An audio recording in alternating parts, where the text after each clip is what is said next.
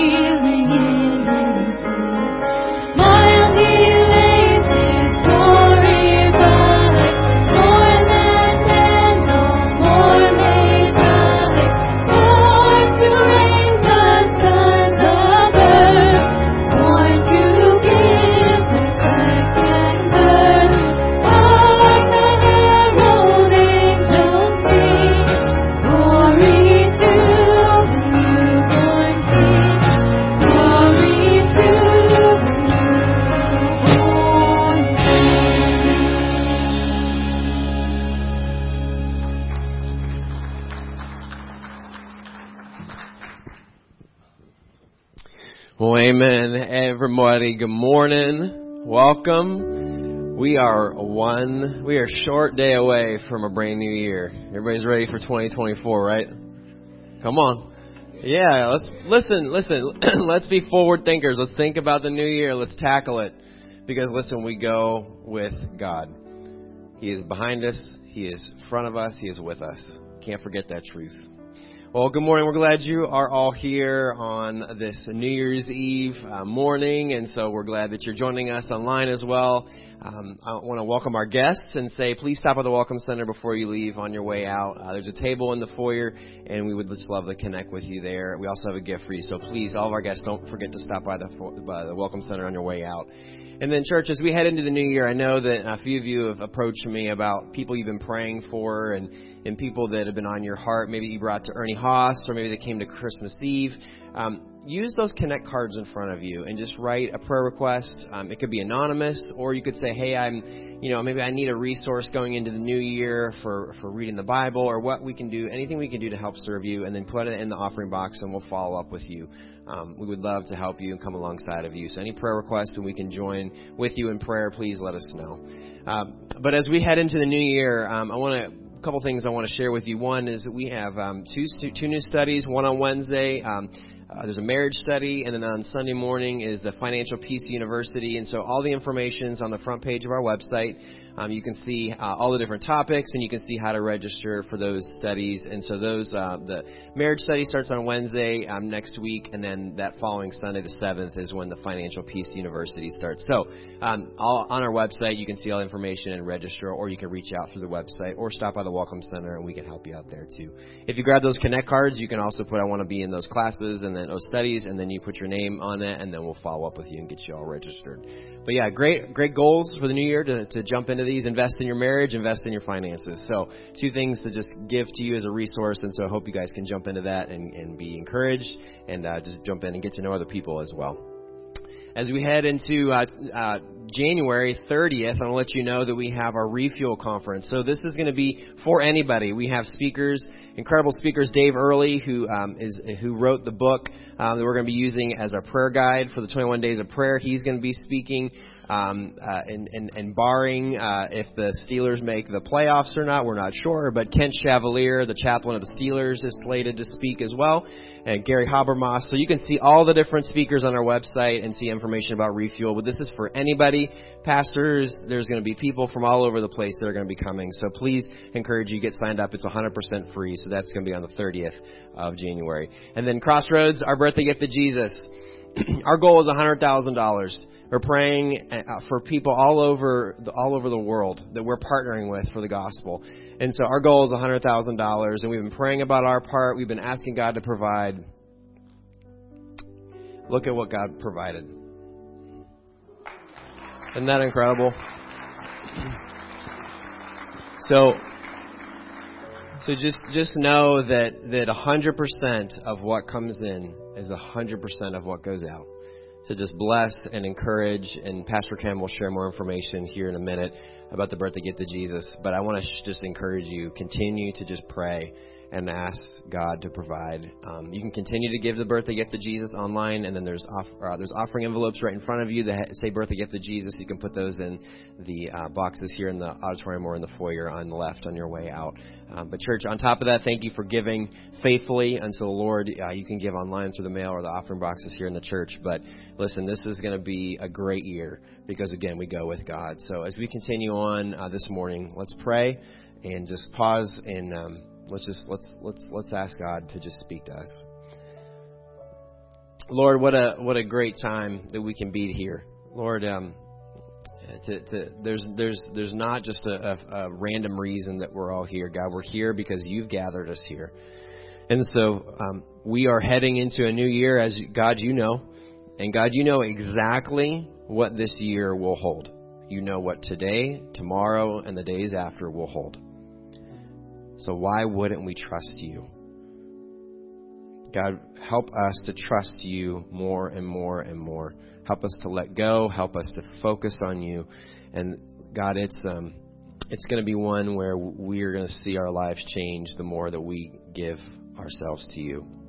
Lord, we thank you for these two studies we have coming up. Lord, pray for those who are preparing to lead, those who are joining those studies. Lord, I pray for refuel. Um, God, that this would be a blessing to so many people. That would be re- encouraging and refueling to them. And Lord, for the birthday gift of Jesus, God, you've provided and you will continue to provide. So we give thanks and we worship you for this. It's all for you. It's all for your honor and it's all for your glory, God. Be with us this morning. Be with those online, maybe those who are traveling. God, all the different places that our people are. Lord, we saw a thousand people come through on Christmas Eve. That is not because we're just so great at asking. That's because you are moving in the hearts of people's lives and they are wanting to know you. Maybe some don't even know they want you, but they are searching.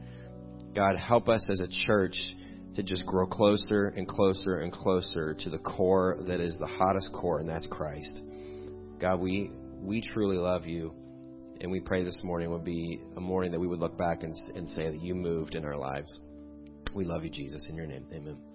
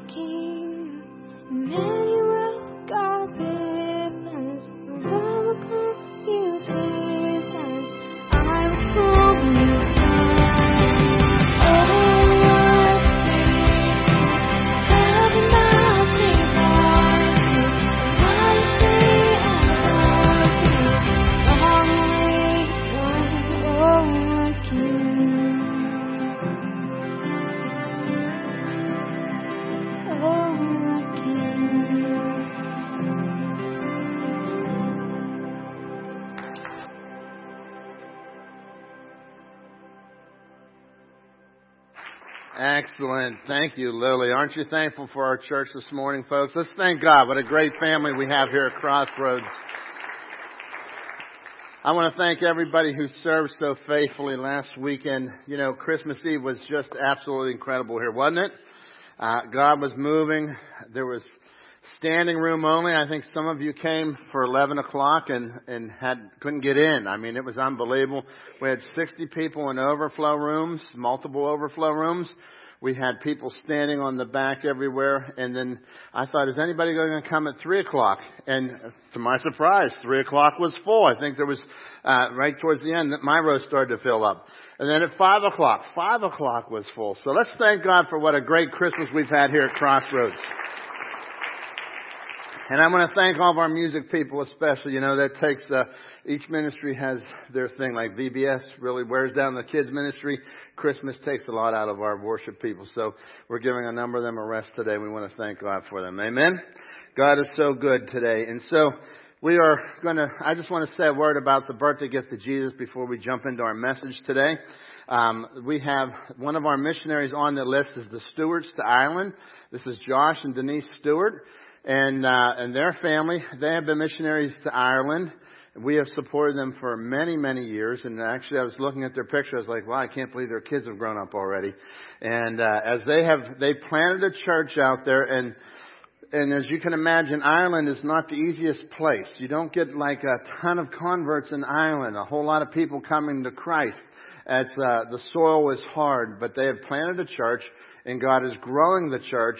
And, that, and as we are raising the funds here for the birthday gift of Jesus, I get this letter from them about two weeks ago saying, would all of our supporters, and they're asking all their supporters to consider an extra gift of nearly $3,000, I think it's $2,700 a church, to help them to be able to purchase land for a church building. So how exciting is that, that we have gone over and we're going to be able to do that. Let's thank God for that this morning, folks. Isn't that wonderful? And so I'm going to just share you, uh, just a, a, clip of uh, Josh that he's out walking his dog. This is crazy. You know, this is what the, the Facebook and all this does so that we can get these things. So I want you to watch this as he's walking his dog, showing you the land that they're looking to purchase. Hey everybody here. Just hello, good morning to a lot of people in America, but I just wanted to kind of go live uh, with you this morning spontaneously um, for Project 432 and kind of just show you um, a place here that could be used. Behind me is just this this lot. It's and um, let's see if I can turn the camera around. Of course, it's not going to let me. Yep, there it is. So here you have this beautiful lot, and then uh, right up here you have a, a, what we call a derelict home. Uh, right on the main street. And so this is like a prime place that we could buy. And of course, we would tear down this uh, derelict building, and there's enough room for a car park and a, a beautiful sized church right inside town.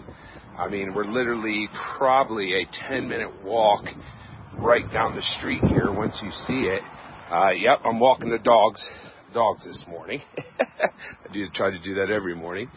But I just kind of wanted to show you a little bit of Tralee. And so here's the main road. A couple shops down that way.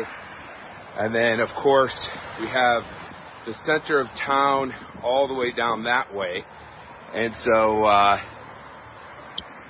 that's exciting, exciting stuff. I mean, it's for sale. Uh, we just need to raise the first phase. So they are in the process of raising funds for the uh, for this building, and we get to be a part of that. Isn't that wonderful? I want to thank God for the opportunities we have to support missionaries like this. Um, he is related to uh, one of the Slagles. He, mar- he, uh, he anyhow, his sister married one of the Slagles, all right? And he's a great guy. We've known them for many years, and we thank God for Josh and Denise and their family. And I want to just uh, share with you some of those things as we're as we've gone over. We're just going to be able to keep blessing people and see what God's going to do, and it's just going to be an incredible opportunity. So I want to encourage you, keep giving keep giving because as uh, the sky's the limit wherever God's going to take this thing. So uh, as you give today, if you're if you need to give for a tax credit to be able to get, remember today's the last day of the year, December the 31st. So anything that's received here today or must be received online by midnight tonight. So we want to thank you for your faithfulness in giving and just get to share with you the joys of some of that. I want you to be thinking about those kids in Haiti that we're supporting. We're helping those kids to have uh, have, have food. I mean, there's orphans that we're feeding. There's uh, multiple orphanages that we're helping down in Haiti, down in uh, the Philippines. I know Al shared with you a few weeks ago about what was happening over there in the Philippines, and uh, and just around the world, Ecuador, and the list goes on and on and on of who we're going to be able to bless and support. The other thing I wanted to encourage you on is as we head into the new year, many people are always asking for Bible reading plans. Uh, in the foyer on our resource table, we have our Bible reading plans. I want to encourage you to get one of those Bible reading plans. There's one called Five by Five by Five. That is, uh, you can read the uh, read the New Testament through, and I think it's five minutes a day, five days a week. So I want to encourage you to grab that because you can spend time with the Lord and grow and learn to get to know Him. And then there's another one out there called the Bible in a year. So you can take the whole Bible and read the entire Bible through in one year. And I want to encourage you to do that. We're also jumping into our 21 days of prayer next week. If you've not yet gotten your 21 days of prayer book, please go out and grab one of these. This is uh, 21 most effective prayers in the Bible. And we will begin next Sunday. We're going to begin a series that's going to go along with this book. And so what I'm going to ask everyone to do is to take this book and to read one chapter a day, and each chapter is based upon a prayer. For example, the first chapter is the prayer of Eliezer, and it, uh, the title is "Give Me Success Today." And so I'm going to ask you to read that. It's about three or four pages long. And then I'm going to ask you to pray that prayer. And so the next one is, Lord bless me, the prayer of Jacob. Uh, the Lord forgive me. And so we're going to go through 21 of the most effective prayers of the Bible. And I want to encourage you to take this and you can, it's an easy read. The print is large. That's what I like as well. Okay. So it's, that means there's not tons of word on every page, but it means that you'll be able to get something out of it and you'll apply it to your life. So I want to encourage you to today to take this and uh, and just grab that. Please sign up, fill out the form, drop it in the uh, in that box there by the by the uh, by the books with the books, and grab your book on the way out. So, as uh, as we're jumping into the the new year, you know. I'm always reminded that the new year, uh, of course, this is the last day of this year, right? So tomorrow morning you're starting a new year and you're going to probably start out by sleeping in, right? How many will stay up tonight and watch Dick Clark's show, even though Dick Clark's long gone, right?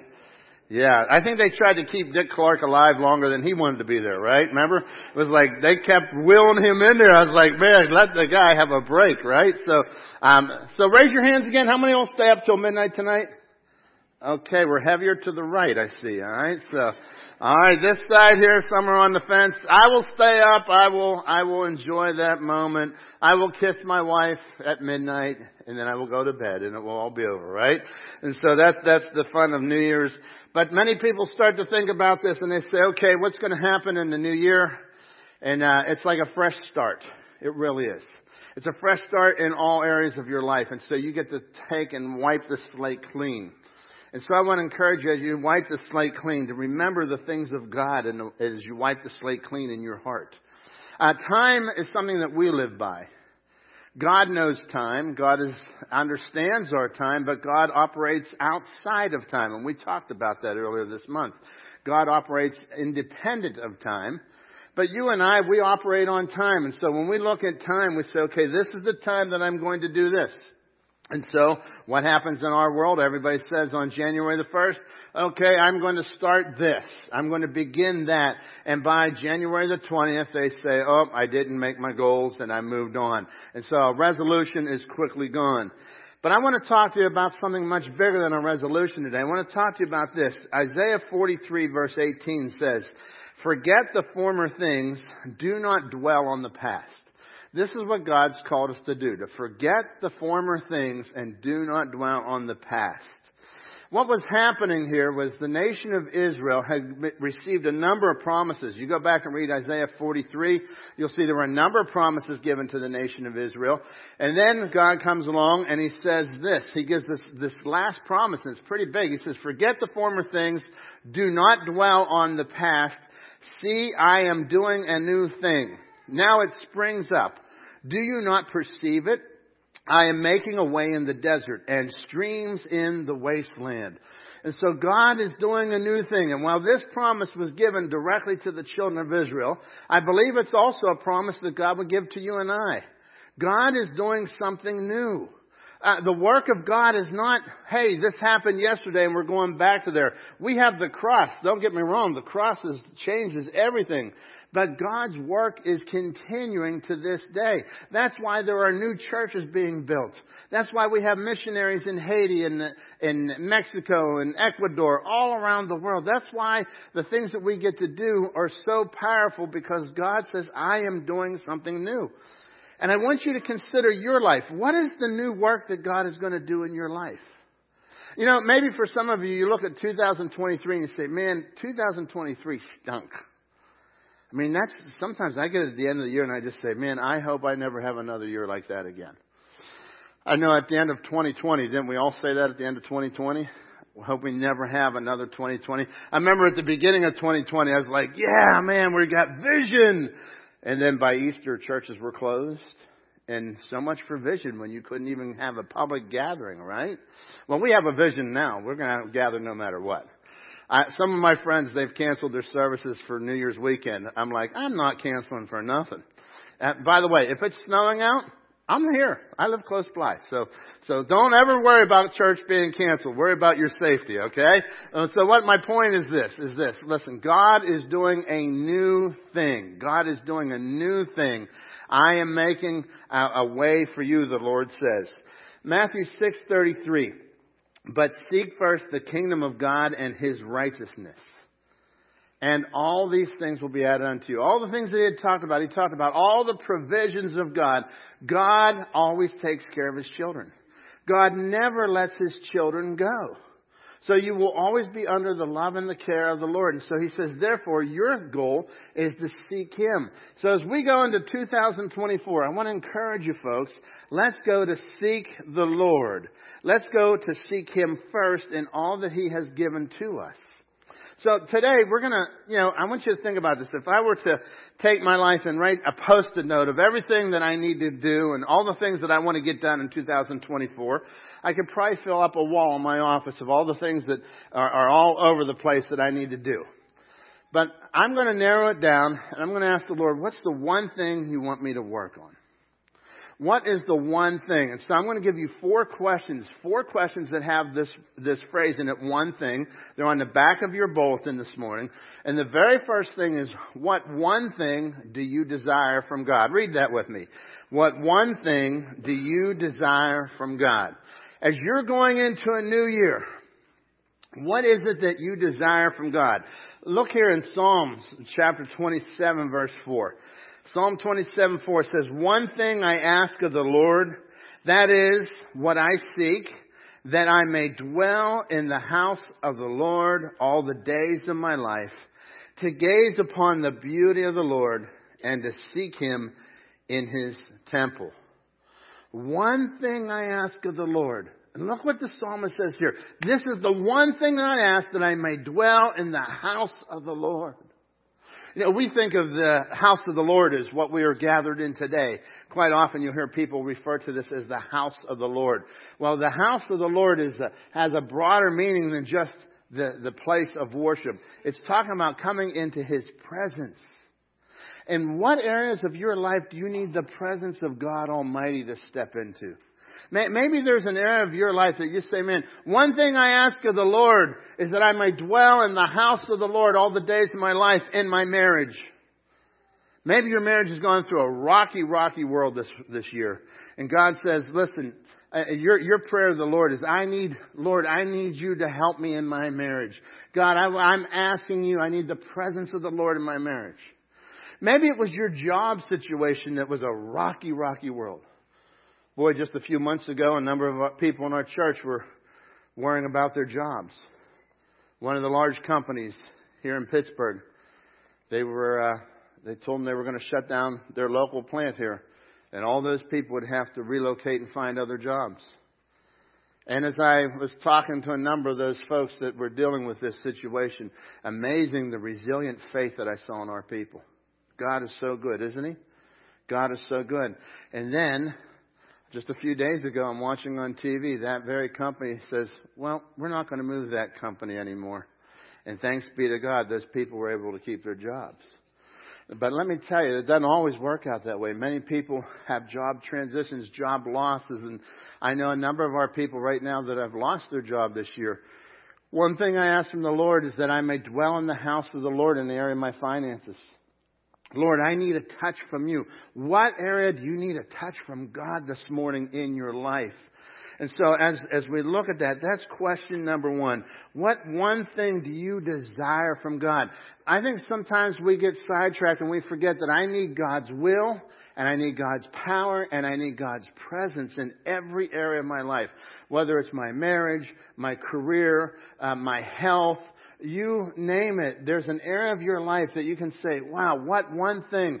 And, and one, wouldn't that be incredible if in 2024 we take it and come even to the verse there, what one thing, this is the one thing that I ask of the Lord that I may dwell in the house of the Lord all the days of my life. That I, may, that I may have the Lord's blessing upon my life. That I may enjoy worshiping the Lord. And as you come in to church and you gather here, this will be the celebration of the time that you've been spending with the Lord throughout the week. So what one thing do you desire from God? I've asked Pastor Al Finney to come up and share with you question number two this morning. So as we go through this, you can fill them out on the back of your uh, back of your uh, bulletin there. What one thing do you uh, ask uh, desire from God? Al, number two. Thanks, Pastor Ken. Well, number two is what is one thing you lack? What is one thing you lack? When it comes to your spiritual life, when it comes to your relationship with God, what is one thing you lack or what is one thing that is missing in your life?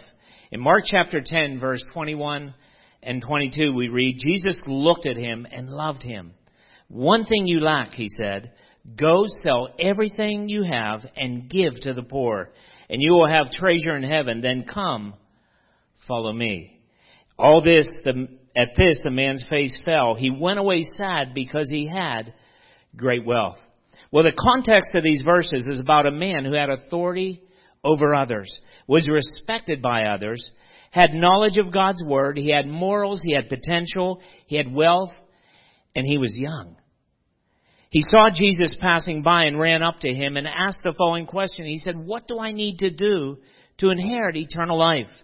Jesus responded by telling him he needed to obey the commandments.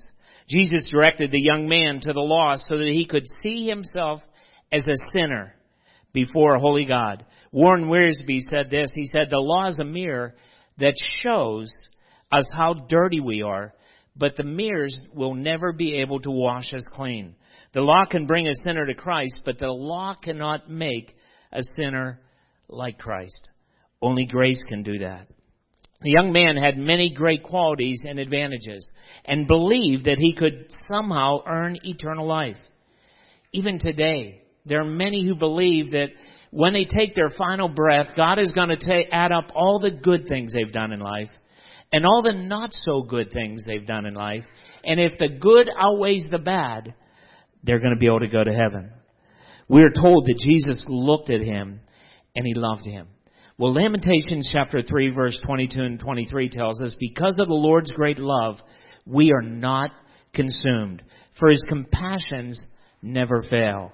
They are new every morning and great is his faithfulness. The young ruler believed he was blameless because he measured obedience by external actions and not by inward attitudes. Well, the Lord sees the outward attitudes and the inward thoughts and intents. He tells us that all have sinned and come short of his glorious standard. That's a given. To some it might have seemed that the rich young man had everything he ever could have wanted and everything he ever needed. But Jesus pointed out the one thing he was lacking in his life. It was a living faith in God, a living faith in the Messiah, Jesus Christ.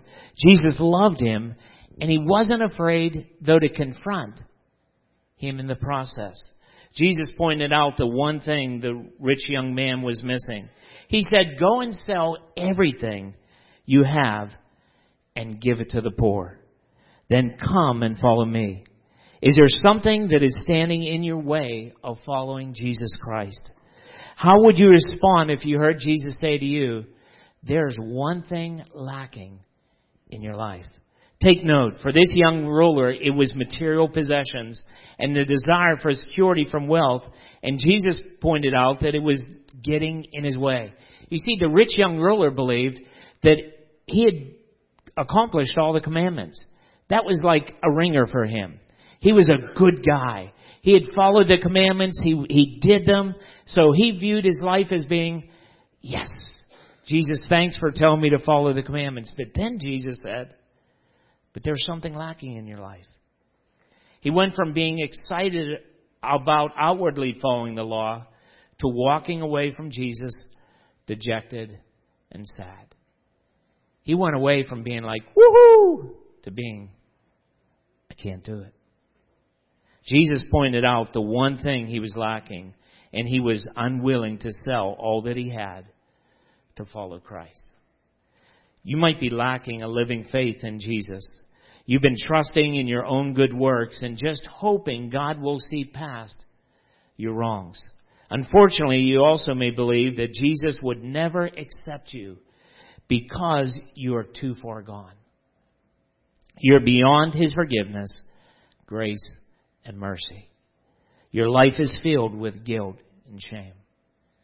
And if that's you, remember Jesus went to the cross for you. He went ultimately to pay the price that you could be forgiven, redeemed, and rescued. Because it was never about what we're capable of doing. It was about what He was able to do. In Ephesians chapter 2 verse 8 and 9 we're told, For by grace you have been saved through faith, and this is not your own doing, it is a gift of God, not a result of works, so that no one may boast. What is something that the Lord has been showing you that you lack, that you're missing in your spiritual life? He may have been pointing this out this past year, or it may be something that He's been showing you the past several years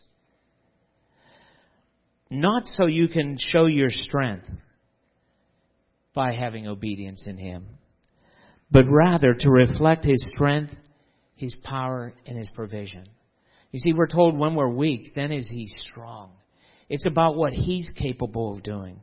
We all have the same opportunity to respond to a new thing in a new year and follow Christ, allowing Him to set our course and direct our steps. His Word tells us that we may make our plans but ultimately, it's the Lord that directs our steps. At times, we're afraid to take that step of faith, or we may decide that we just do not have enough faith to follow Christ. Lack, look at what the dad said, and I love this, because there is a dad in the Bible in Mark chapter 9, verse 22, who said this to Jesus. He said, Lord, I do believe, but help me overcome my unbelief. He knew he didn't have enough.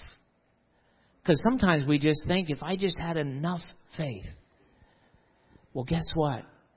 God tells us when we're faithless, He remains faithful. Well, I've been struggling with a neurologic movement disorder for more than eight years. It's known by the name of dystonia. It's not life threatening, but it's rather life altering. Little did I know more than eight years ago that it would be this long of a journey. I've experienced my eyes being spasm shut, speech issues, including no audible voice, and so therefore some of you have come in at times. I'm greeting at the front door. I'm the silent greeter. It's not that I don't want to say good morning. It's that nothing will come out. It's just quiet. Face paralysis, extreme headaches, issues with my hands, walking issues and breathing issues, and at times involuntarily body movements. Pains become the norm, but I'm aware that I'm more blessed and fortunate than most. I'm grateful to be able to function, even though it may not be at times like everybody else is able to function. As I reflect on 2023, one thing continues to surface in my mind. And that is my belief that dystonia is a gift from God. You see, through the process, there are times where I'd struggle. I, I accepted the fact, okay, I've got it. I accepted the fact I'm going to have to adapt and overcome. I accepted all that, but I wasn't seeing it as a gift. And this year, Jesus has just been really pointing me in that direction. There have been changes that have taken place in my life that may have never occurred without having dystonia. Some of those changes have been extremely humbling and life altering. I'm sure that one area Jesus has been working on in my life over some period of time was to accept that dystonia really is a gift and not just something to be endured. To accept that dystonia really is a gift and not a punishment. And to accept that dystonia really is a gift and not a life sentence. To accept that dystonia really is a gift. In James chapter 1 verse 17, we're told every gift and every perfect gift is from above, coming down from the Father of lights, with whom there is no variation or shadow due to change. What is something you're lacking that Jesus has been, been pointing out to you? It might be spending time in His Word. It might be spending time in prayer, talking to Him.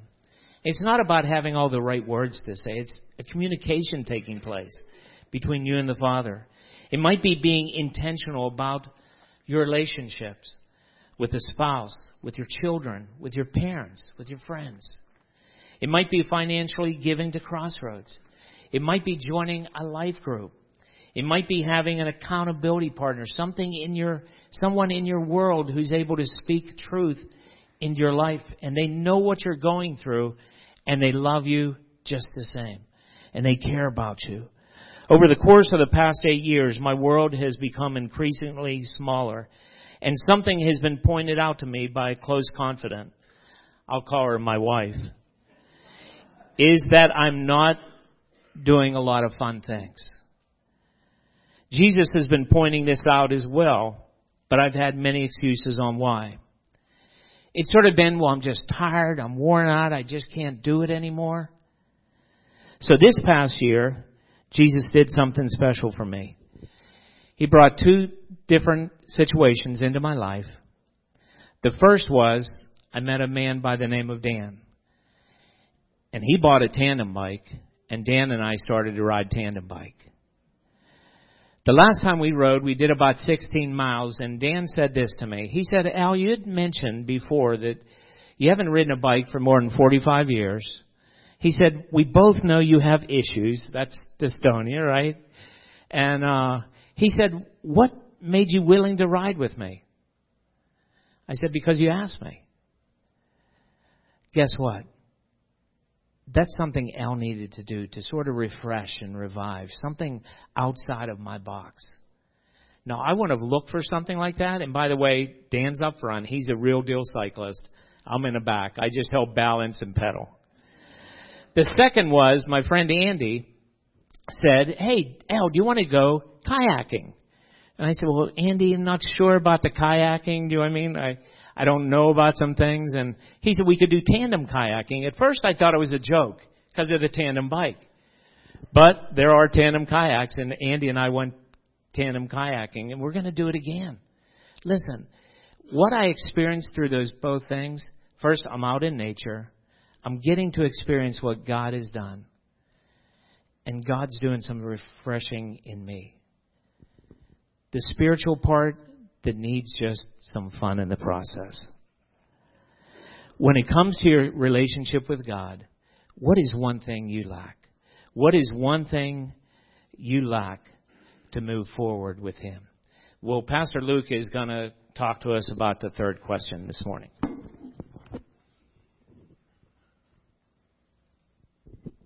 Thanks, Pastor Al.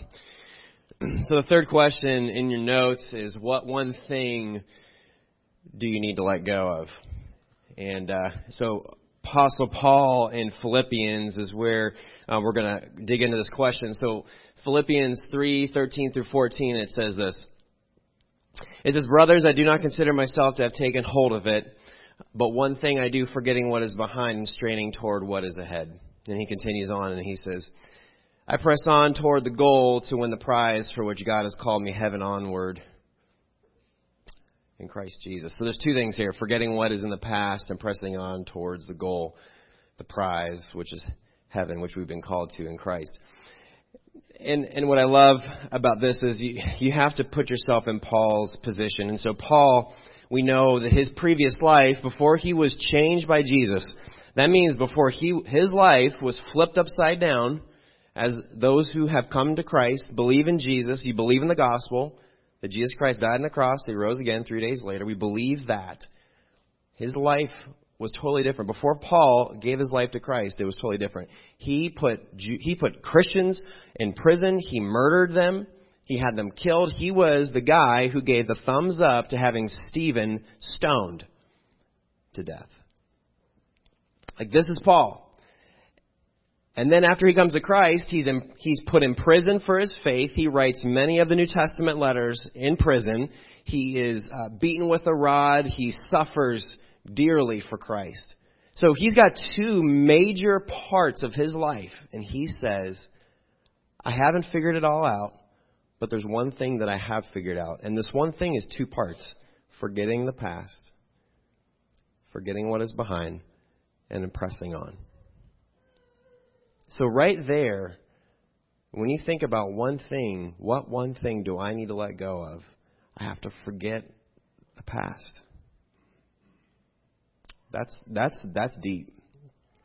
Because if you think about it, have you ever got your uh, you know your your your pant leg caught on something and you're moving forward, but it takes off a, a bottom part of your pants and you maybe or, you know you can't reconcile that. You may be moving forward, but there's still a part of you being dragged off. You know what I mean? Um, there, there is a, a powerful story about two people, two runners. Uh, one is an Australian runner whose name was John Landy, and then there was a, a British runner named who's Roger Bannister. You'll never forget those names, right? Um, and, and these two people ran the mile in under four minutes, like 358 and 359. Anybody four minute mile? Okay. So these two people ran uh, the mile in under four minutes, and then the year after they both beat this record, they raced together because why not? So 35,000 people, 1954, these two runners are going at it. And John Landy is ahead of Roger Bannister. 90 yards before the goal, John Landy looks over his left shoulder and Roger Bannister pulls ahead. As a, as a father and as a husband, I do a really good job holding everything in. And as I'm trying to lead my family and trying to lead as being a pastor here at this church or in my community through sports or trying to be a light for Christ, I'm trying to move forward because who doesn't? But I find myself not moving fast or I'm not moving forward or not feeling light enough to move forward because I'm being dragged down by the past. And I love what Paul says is when he says, forgetting the past, forgetting what lies behind and pressing on. And I think about forgetting the past, and I think some of you, when you're thinking about what one thing do I need to let go of, why why do I need to let go of it? Because because we, we, we read in Hebrews 12:1. Therefore, since we are surrounded by such a great cloud of witnesses, let us throw off everything that hinders and the sin that so easily entangles, and let us run with perseverance the race marked out for us. So we know sin entangles. So, so maybe, maybe the thing that we're looking over our left shoulder is sin that we've committed before God. And we need to ask for forgiveness. But some of you are like, how do I let go of sin because God can't forgive me? First John chapter 1 verse 9 it says if we confess our sins he is faithful and just and will and will forgive us our sins and purify us from all unrighteousness there you go so when we've been forgiven so when we know that He forgives us, we have no choice than to move forward.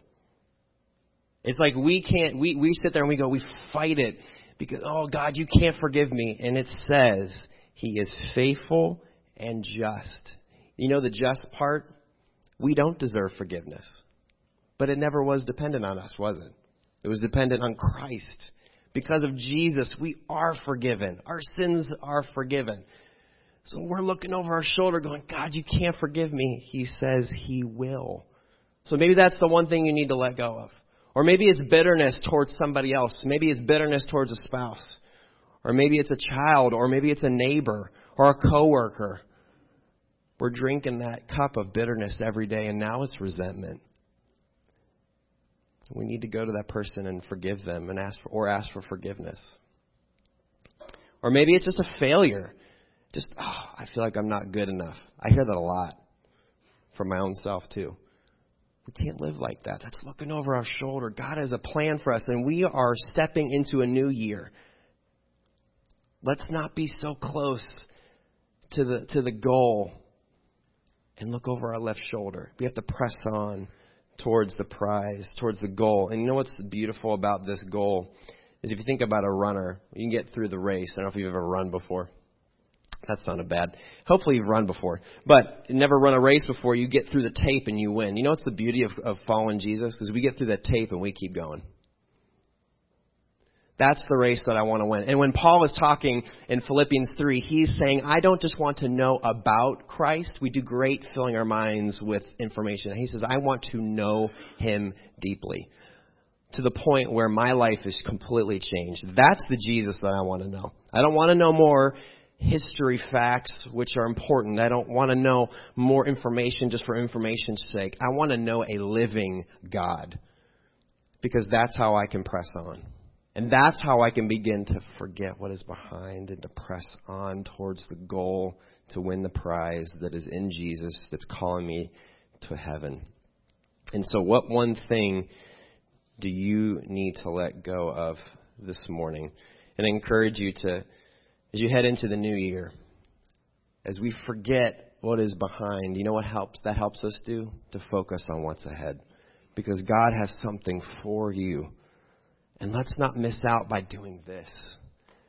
If we do this, we're missing out what's right in front of us. Um, maybe it's past relationships that we've been dealing with. Those are in the past. We move on. Maybe there's some really difficult things. Here's the thing of the beauty of it is Paul says, I forget what is behind.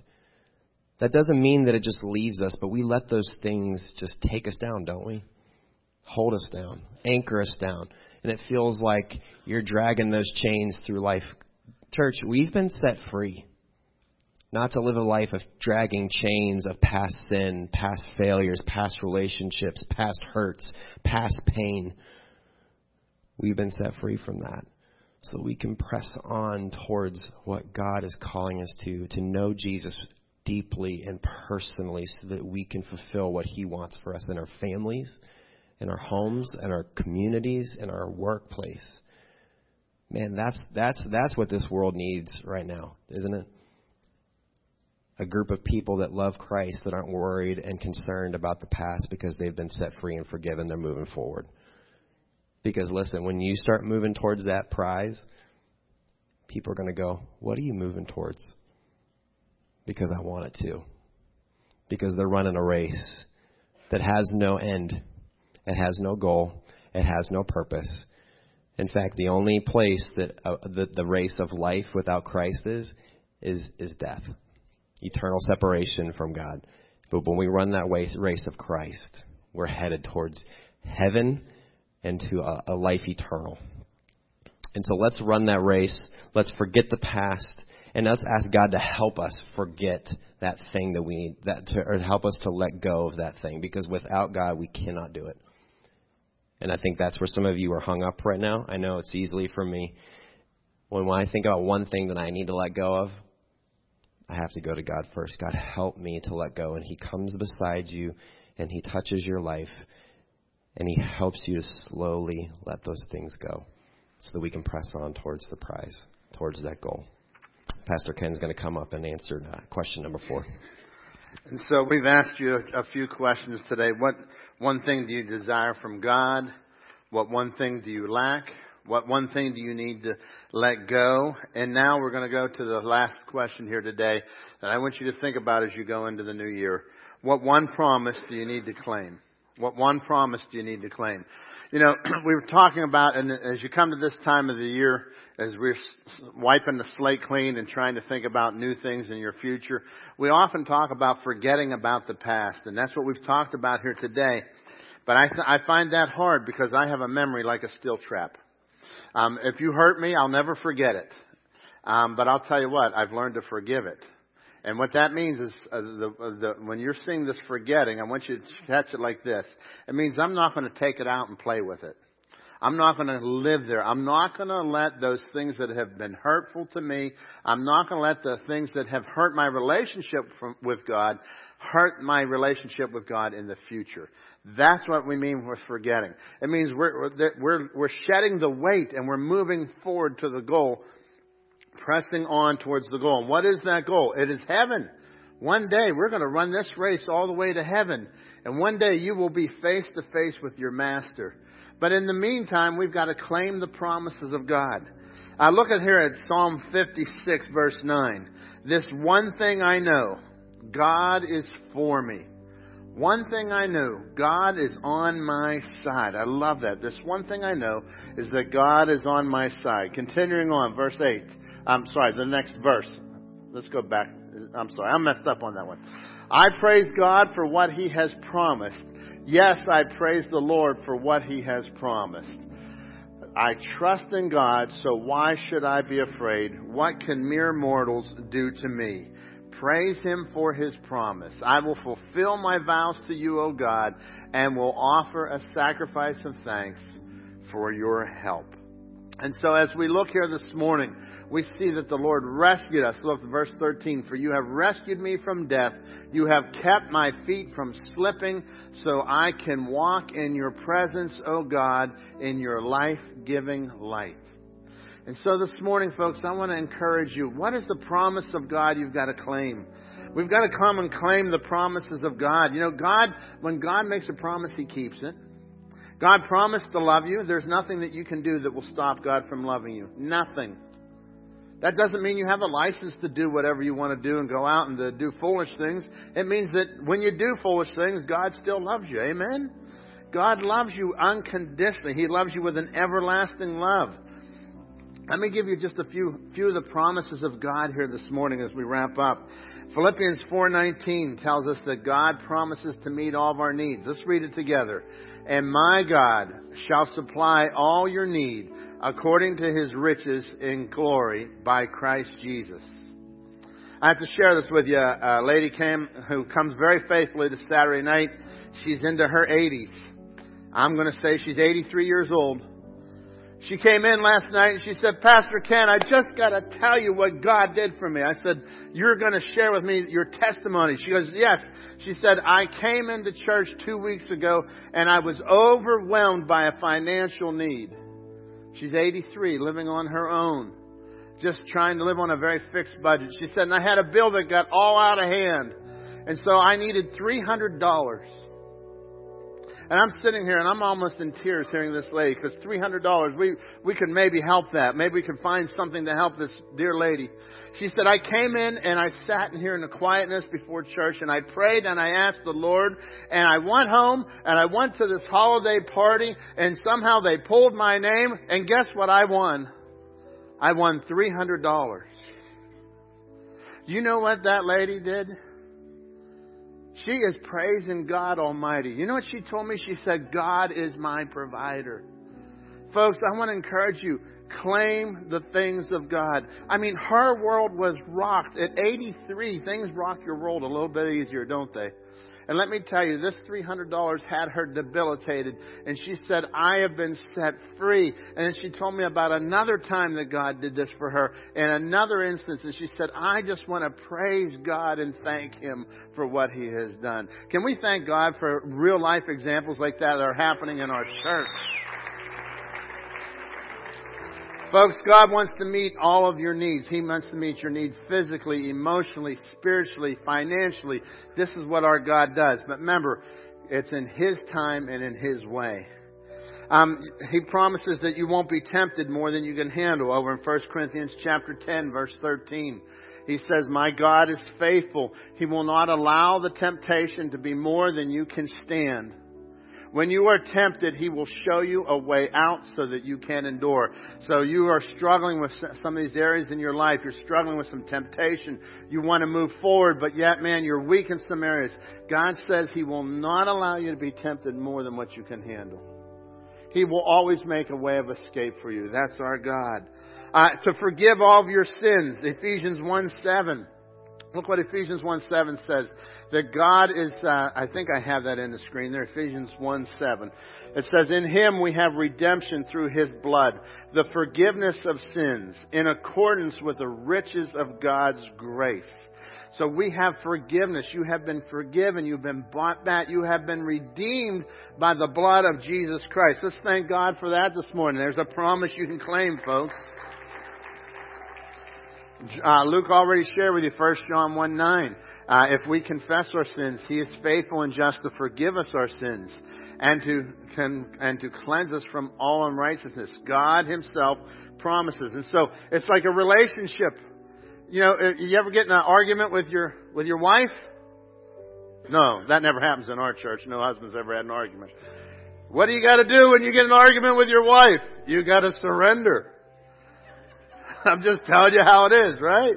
You gotta come before your wife and say, honey, I was maybe wrong. And you know what happens when you do that? Relationally, it clears up. And this verse here is talking about your relationalness with God. Oh, He redeemed you at the cross, but you go out and you sin again. Guess what God says? He says, when you do that, you come in and you confess to me, and I'll forgive it and we have our freedom of this relationship again. Amen. Thank God for the forgiveness of sin. Let's thank Him for that today. Amen. Here's another promise. Romans 8:28. He promises to turn the things that are bad in your life to his glory. Look here. We know, read it with me.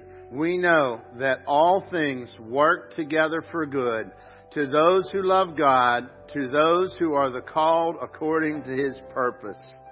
God is the only one who can take something bad that's happened in your life and turn it into glorifying Him and to turn it into good in your life. And that's a promise, folks. So when you're going through life and you're dealing with something bad, some of you are dealing with job situations, you're dealing with family situations, you can know that the Lord God Almighty is working. And folks, this is where I want to lead our church to this next year. Let's claim the promises of God. Let's not just know them. Let's claim them. And when we're out there in our world, we say, man, I don't know why that happened, but I know that God will take care of me. Thanks be to God for these verses. Amen. Hebrews 13:5 Jesus says, "I will never leave you nor forsake you. I will never leave you for, nor forsake you. You have Emmanuel, God with us. His presence is upon you for your entire life. I will never leave you nor forsake you. He promises to be your trouble in a time of help. Look at Psalm 46:1. God is our refuge and strength. He is a very present help in trouble. When you are in trouble, He's there. God's not running. Everybody else does. You ever notice that when you get in trouble, what's everybody do? They run. That is what happens all the time in life. Your best friends are your best friends until it gets really tough, right? It's amazing.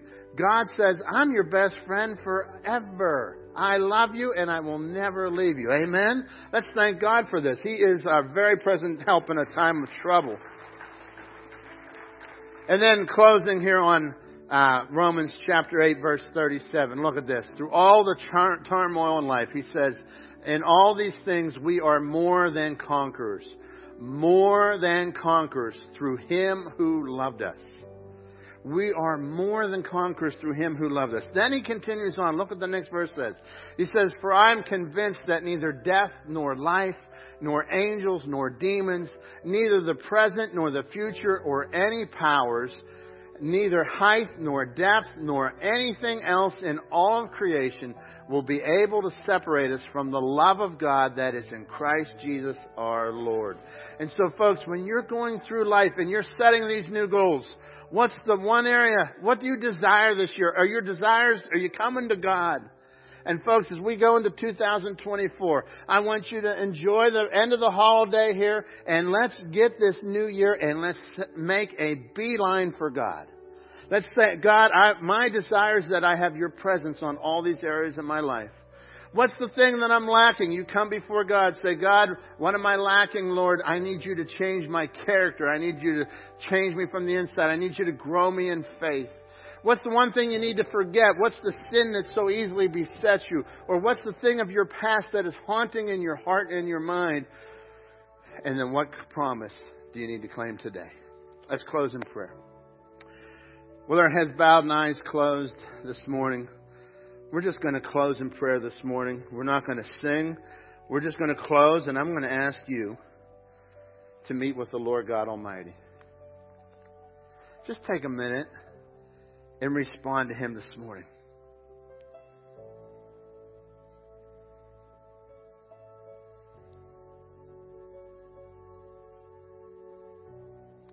Do business with God.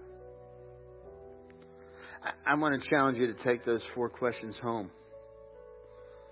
Get alone, quiet somewhere today, tomorrow, and begin meeting with God. Start your Bible reading plan. Start your prayer time. And let's move in the direction of God this year. Lord God Almighty, we come before you, Lord. And I thank you for this precious church, Lord. The precious people in here that we get to shepherd and love and care and point to Jesus and worship together and do life together, share the ups and the downs when we're high, when we're low, when we're at our best and we're at our worst, Lord. This is the family that you've given to us. And Lord, as we think of holidays, many times it's all about family. God, I'm so thankful for the family of God you've given to us right here. Lord, I pray for each person as they consider who you are, as they consider the things that you want to do in their life this year. God, give them one thing. Make it clear. God, help them as they come and surrender their lives to you. And we will live and honor and glorify you, Lord. God, we're looking to 2024, uh, but we're looking to you, Lord. We're not looking to a timestamp. We're looking to the God of the universe to change and transform us from the inside out. In Jesus' name we pray. Amen. Folks, I want to encourage you grab your 21 days of prayer book today. Uh, we, the, the people are starting to pray around the globe already. We have, and we'll talk more about the global impact of this next week. Let's all stand together and be dismissed. God bless you and have a great